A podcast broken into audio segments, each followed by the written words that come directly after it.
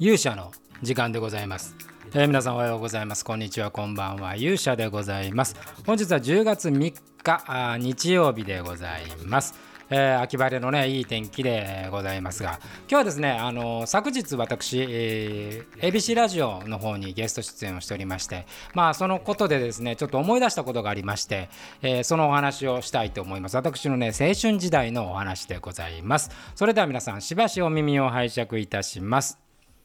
ということで、えー、昨日ですね、もしも徳川家康が総理大臣になったらとこの本の、まあ、関係でですね、えー、ABC ラジオさんの「ハッシュタグさん」という、えー、番組にですねゲスト出演をさせていただきました、えー、まあ、番組はねあの聞いていただいた方もいらっしゃるかもしれませんがあの非常に若い Z 世代の方とねお話をさせていただくという、まあ、貴重な経験をさせていただいたことでまあリモート出演だったんでねあのスタジオに行ったわけではございませんので、あまあ、本当に、まあ、簡単にフェイスタイム使ってね、えー、やらせていただきました、えー、そのね、番組の皆さんには大変お世話になりました。ということなんですが、この ABC ラジオさんですが、実は私はですね、大学時代、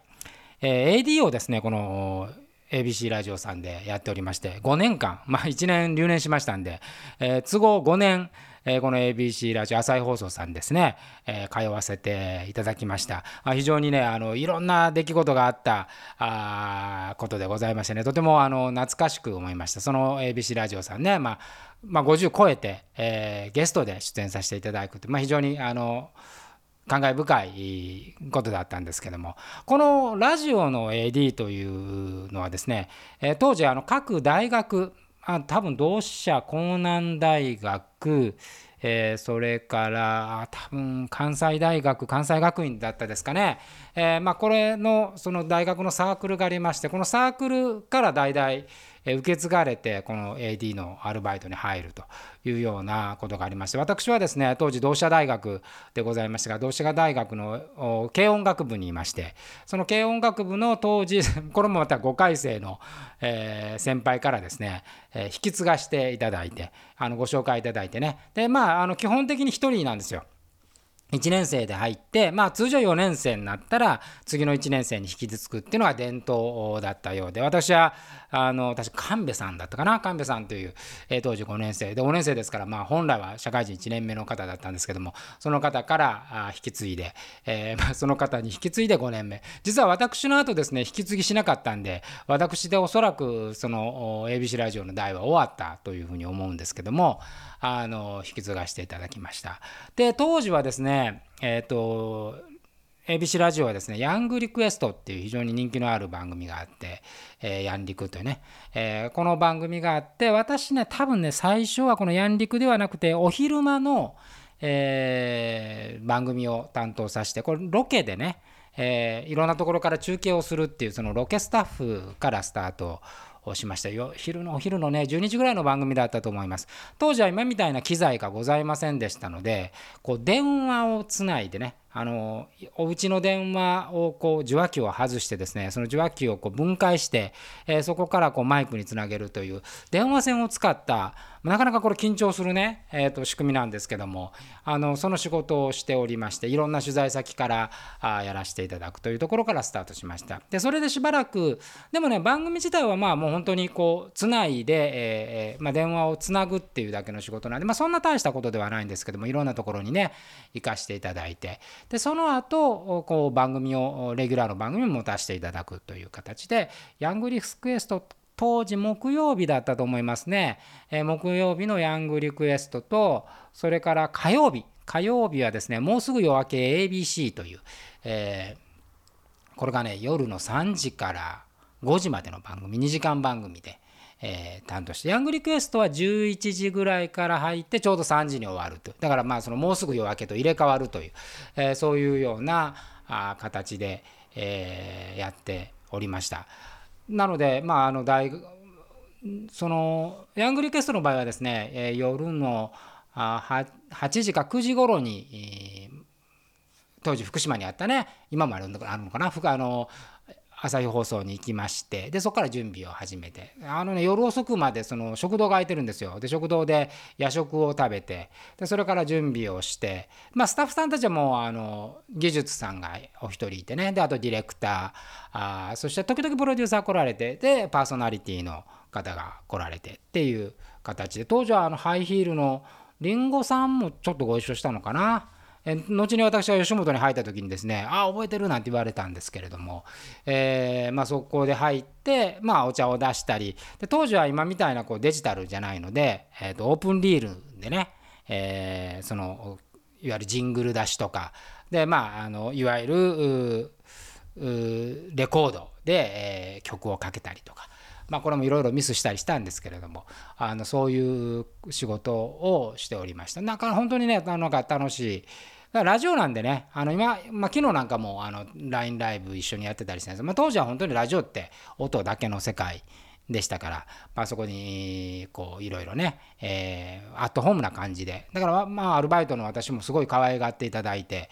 えー、当時ね私あの長髪であの ヘビーメタルバンドやってましたんで、えーまあ、そのバンドやってるって言ったら、まあ、わざわざディレクターの方とそれから当時小田さんというねあの人気アナウンサーの方がいらっしゃったんですが小田さんがライブ見に来ていただいて曲もかけていただいたりですねあのすごくあのよくしていただきます私ね基本的にあのそんなに気の利くあの優秀な AD ではなかったんで、まあ、どちらかというと手間がかかるあのミスも多い人間だったんですけども当時のあの朝日放送の皆さんは本当に可愛がっていただきましてですね、えー、楽しくお仕事させていただいたあ記憶があります。えー、私が入った時私がちょうど、まあ、その後ねあのこうシフトを決めるアルバイト長みたいなのにもなったんですけどその頃にはですね宮根さんが、え、新入社員で、え、入ってこられまして宮根さんよく覚えておりましてね。あの新入社員のから入ったアナウンサーの方って毎年何人かいらっしゃるんですけれどもあの自分のですね、えー、履歴書じゃないのあれえっ、ー、といわゆるこう、うん、あの自分のこう宣伝シートみたいなね、えー、そういうものを作ってですねあの私アルバイトだったんですけど私にも渡していただいたような記憶があります。後にこの宮根さんですねあタルさんとあの非常に親交が深くて魔界の。でタルさんの興行でプロレスデビューをされて、えー、私まああのその関係で行ってた時に再会を果たしましてお互いね50を超えてから。別に覚えてらっしゃらなかったですけど気遣って覚えてるっておっしゃってましたけどね。多分覚えてらっしゃらないと思うんですけども。でもあのそのあの頃からやっぱり宮根さんで新入社員でねやっぱりそういうこう何て言うんですか。自分を売り込むっていうことが非常に熱心だったんで後に、えー、私がねあの吉本入るようなことになりましたけれどもその時に、まあ、かなりもう有名になったやつでやっぱりああいう時からあ売れていく人は違うなと思った記憶があります。でヤングリクエストはまあ3時に終わってそこから当時はですねまだバブルの匂いが残ってたんで我々にもですねタクシーチケットをもらいまして、えー、深夜そこからタクシーで私当時京都に住んでましたんでね大阪の福島から京都まで多分1時間ぐらいですけれどもあのー、タクシーで家に帰るっていうことをしておりました、えー、なかなかね豪勢な、まあ、今なら朝まで時間潰して朝始発で帰れみたいなことそういうこともなくですね、えー、そういう時代でございました。でまあバイトいろいろねその頃も入ってたんですけども。で、えー、もう一つの「もうすぐ夜明け ABC」っていうこの番組もねすごいあの思い出の深い。こちらはまあヤングリクエスト人気番組なんでディレクターがいらっしゃって、まあ、ゲストの方も来られて、えー、メインパーソナリティにアシスタントがつくっていう。まあまあそのまあラジオでもねそこそこの大掛かりなあのまあ、タレントさんにはマネージャーさんも来られたりしますから結構大所帯だったんですけれどももうすぐ夜明け ABC の方はですね、えー、アルバイトの私とそれから技術の方と、えー、そして、えー、パーソナリティの3人だけなんですね。ディレクターいらっしゃらない。だからまあ AD がまあほとんどディレクターみたいなことも、まあ、時間の管理したりね、急出しをしたり、えー、そういうことをしてました。まあ、パーソナリティの方がベテランなんで、あの、自分ご自身でね、えー、ディレクションできるんで、まあそういう形でアットホームのほんと3人だけで。で、5時に番組が終わって、そこからあ休憩室みたいなところあの行って軽く打ち上げをするんですよ、5時から。5時からだいたい7時ぐらいまでね、飲む、飲むんです。で飲んでちょっとヘベレケになった状態でタクシー乗って帰るという、えー、でもなんか人数少ないんでねそんなに気も使わないもうほんと気心知れたメンバーで、やらせていただいてねこの火曜私多分火曜日担当させていただいたんですけれどもあのすごくね、えー、思い出深いいろんな相談もさせてもらったりあのした番組でした。あとてもあの懐かしい。でこの時に、まあ、実はある事件がありましてね、えー、当時なんか別の曜日にたまたまレギュラー曜日じゃない曜日にあの代打で入ってでそこもまたそのメインのパーソナリティの方がですね、えー、たまたまあのお休みを取られてたんで、まあ、代わりの方が来られるという形になって。で、まあ、当日を迎えましてですねでヤングリクエストのメンバーが終わる、まあ、10分ぐらい前に我々入るわけですよ。でまああのスタジオで入れ替わりをするんですけど、まあ、私バーッと準備をしてでパーソナリティの人ってあの入りはですね結構皆さんギリギリに来られることが多くて、まあ、それこそ2分前とか1分前とかにパッて入ってこられてそこからやられたりするんでまあその時もねあんま気にしてなかったんですけどもところがですねこれ1分前になっても来られなかったんですよね。でちょっと嫌な予感がしてで技術さんもあれちょっと来ないねみたいな話になってですね、えー、まああのもう番組1分後始まりますから。でちょっと慌てて、まあ、ディレクターも夜の3時なんでディレクターに電話して確認することもできないんですけども、まあ、ご本人のパーソナリティの方の電話番号が事前に聞いてましたんでね。でお宅にもうこう仕方ないと思って電話したわけですよもう深夜ですけど。そしたらなんとですねその方が奈良に住まれてたんですけども電話に出られたんですねいわゆるあの寝過ごしてしまったとでご本人ももう電話口からも明らかに動揺してるのがあの声で分かるっていうぐらい動揺されていたわけですけども、まあ、その時はですね45秒前だったんですよ。でもうこれはどうしようもないということになってですね、えー、まあ、あの技術さんと私2人だけですから2人でですねもうもうこれは仕方がないと。えー、ということで私がですね、えー、代わりのメインパーソナリティになりまして。えー、もうすぐ夜明け ABC です。今日はあの事情がありまして、私、アルバイト、真鍋がお送りいたしますという、地獄のような あの形でスタートをしまして、えー、でもうまあもうのっけからですねもうこちらも初めてのことですし、えー、時々そのヤングリクエストであのー、なんか面白がっていただいて。えー、時々喋らせていただいたんですね。あのアルバイトの真鍋君の怪談コーナーみたいな感じで。喋らせてもらってたんで。あのこう喋るっていうこと自体にはそんなに違和感はないけどやっぱり仕切るってやっぱ怖い。あのその気持ちを込めてねやっぱりおはがきとか読まなきゃいけないんで。まあでも、まあ、とりあえずそのパーソナリティの方慌てて、え、タクシーで向かいますということだったんで、えー、まあ、1時間ぐらいちょっとつながなきゃいけないということでね。もうとにかく曲をかけまくるっていう方法で、えー、まあ、途中からやっぱあの講義のねあの お電話とかいただいたりして何してんだみたいなことを言われたりしたんですがまあ1時間ぐらいつないででまああの顔面蒼白になったパーソナリティの方が無事に1時間後に来られてですね、えー、番組がまあつつがなくというかいろいろあったんですけど終わりまして後でねプロデューサーの方にはすごい褒めていただいてなんか多分その時金一封みたいなのもらったような記憶がございます。であのですから、まあ、その頃私ね朝日放送とそれから毎日放送はカメ足をしていました。でこっちはねちょっとやっぱりこうカメラにどうしても興味がなかったんであの亀足ってやっぱカメラマンのことがわからないとねできないんでこれはね結構やってて辛かったです。ドラマとか結構入ったんですけど今考えてみればすごい貴重なね経験でえー、50になって自分でカメラを回しながらねやっぱりドラマを撮るなんていうことが起こり得ると当時21歳の私には想像もついてませんでし当時音楽が好きだったんでね、まあ、お芝居とかドラマとか映画とか全く興味なかったんで、えー、よもやあの30年後の自分がですねえー、それをやっているということは、まあ、思いもよらなかったわけでございますけれども、えー、そういうでその MBS のそのバイトまあそれそんな長く続かなかったですね。あんまり入らないようにして。途中でそれはえ、ー、と同期のね、えー、当時ドラムやってた福井君っていうのがいて彼がすごいあの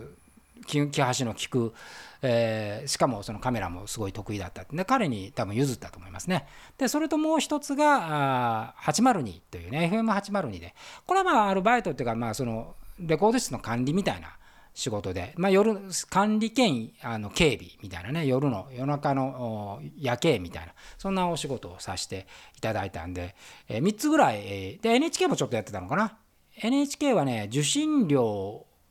を取るためのパラボラアンテナをあの、えー、探しに行くっていうこう謎の仕事をやってましたけどこれ結構時給のいい仕事で。だから当時それと塾を掛け持ち塾を経営してました。なので、えー、当時ですね月多分40万ぐらい稼いでたと思います。40万か45万ぐらい稼いでたんじゃないですかね学生で。なんで多分で私その後ね遅ればせながら社会人になったんですけど社会人4年目ぐらいまで、えーと、月額の稼ぎはですねアルバイト時代を上回れないという、え、そういう時代を過ごしておりましたが、まあ、その中の中心になったのがこの ABC ラジオさんでございました。だからまあ5年間続いたアルバイトで本当にいろんな経験してで、えー、その時私はあの最初に入った会社が大日本印刷っていう会社だったんで印刷会社に入ったんで、まあ、その時はですね、まあ、よもやあの自分があまたこういう芸能の世界に入ったりテレビ局と仕事をするなんていうことは、まあ、夢にも思っておりませんで、えー、当時はまあその、ね、ラジオの時でまあ就職祝いもしていただきましたし、えー、ABC さんも受けませんでしたねもう受けな受けなかったですよ。テレビ局は多分ね読売テレビさんと関西テレビさんを受けて落ちたんですけどもそれぐらいだっ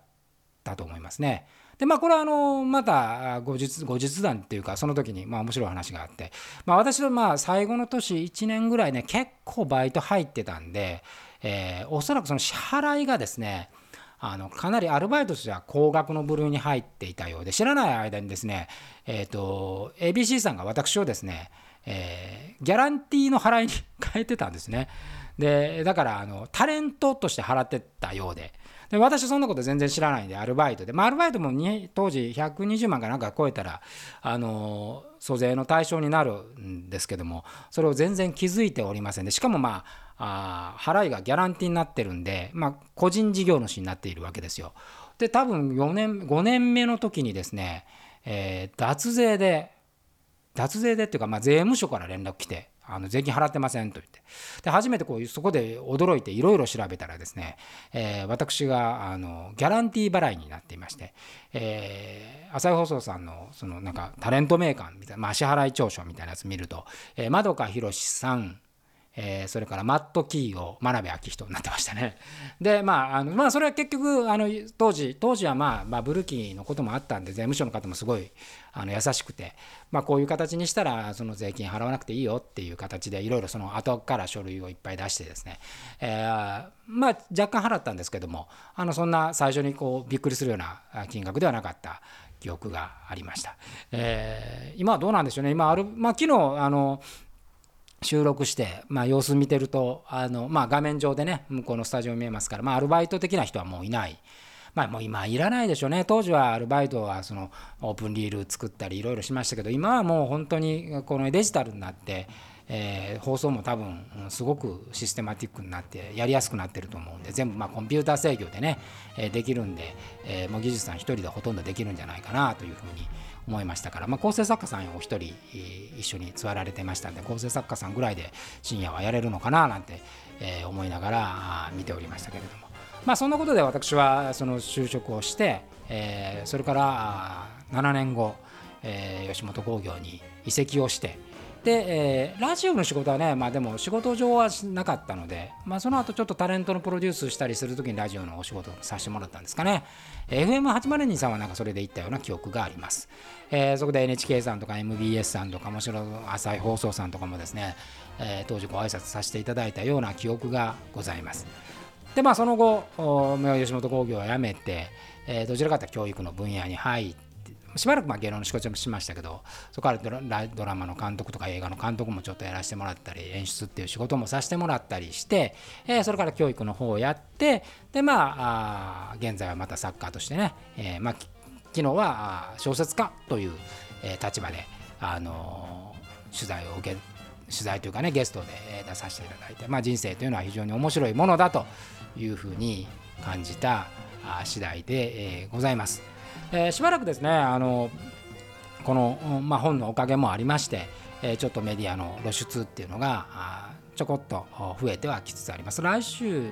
は来週も今週かもあの火曜日にですね、えー、ニュースピックさんのお仕事で「アップデート」っていう、えー、番組にこれ小坂大魔王さんね、えー、ピコ太郎さんが、えー、あの司会をやられてますけどその番組にもゲストで出演することになっておりますので、えー、まあよろしければ見ていただければというふうに思います。ということで本日はねちょっと昔話をさせていただきました。それでは皆さんえー、まあ魔界もリハーサル始まってますので、まあ、そのこともねまたお話したいと思いますけれども。また次回、えー、いろいろお話したいと思います。それでは勇者の時間でございました。さようなら。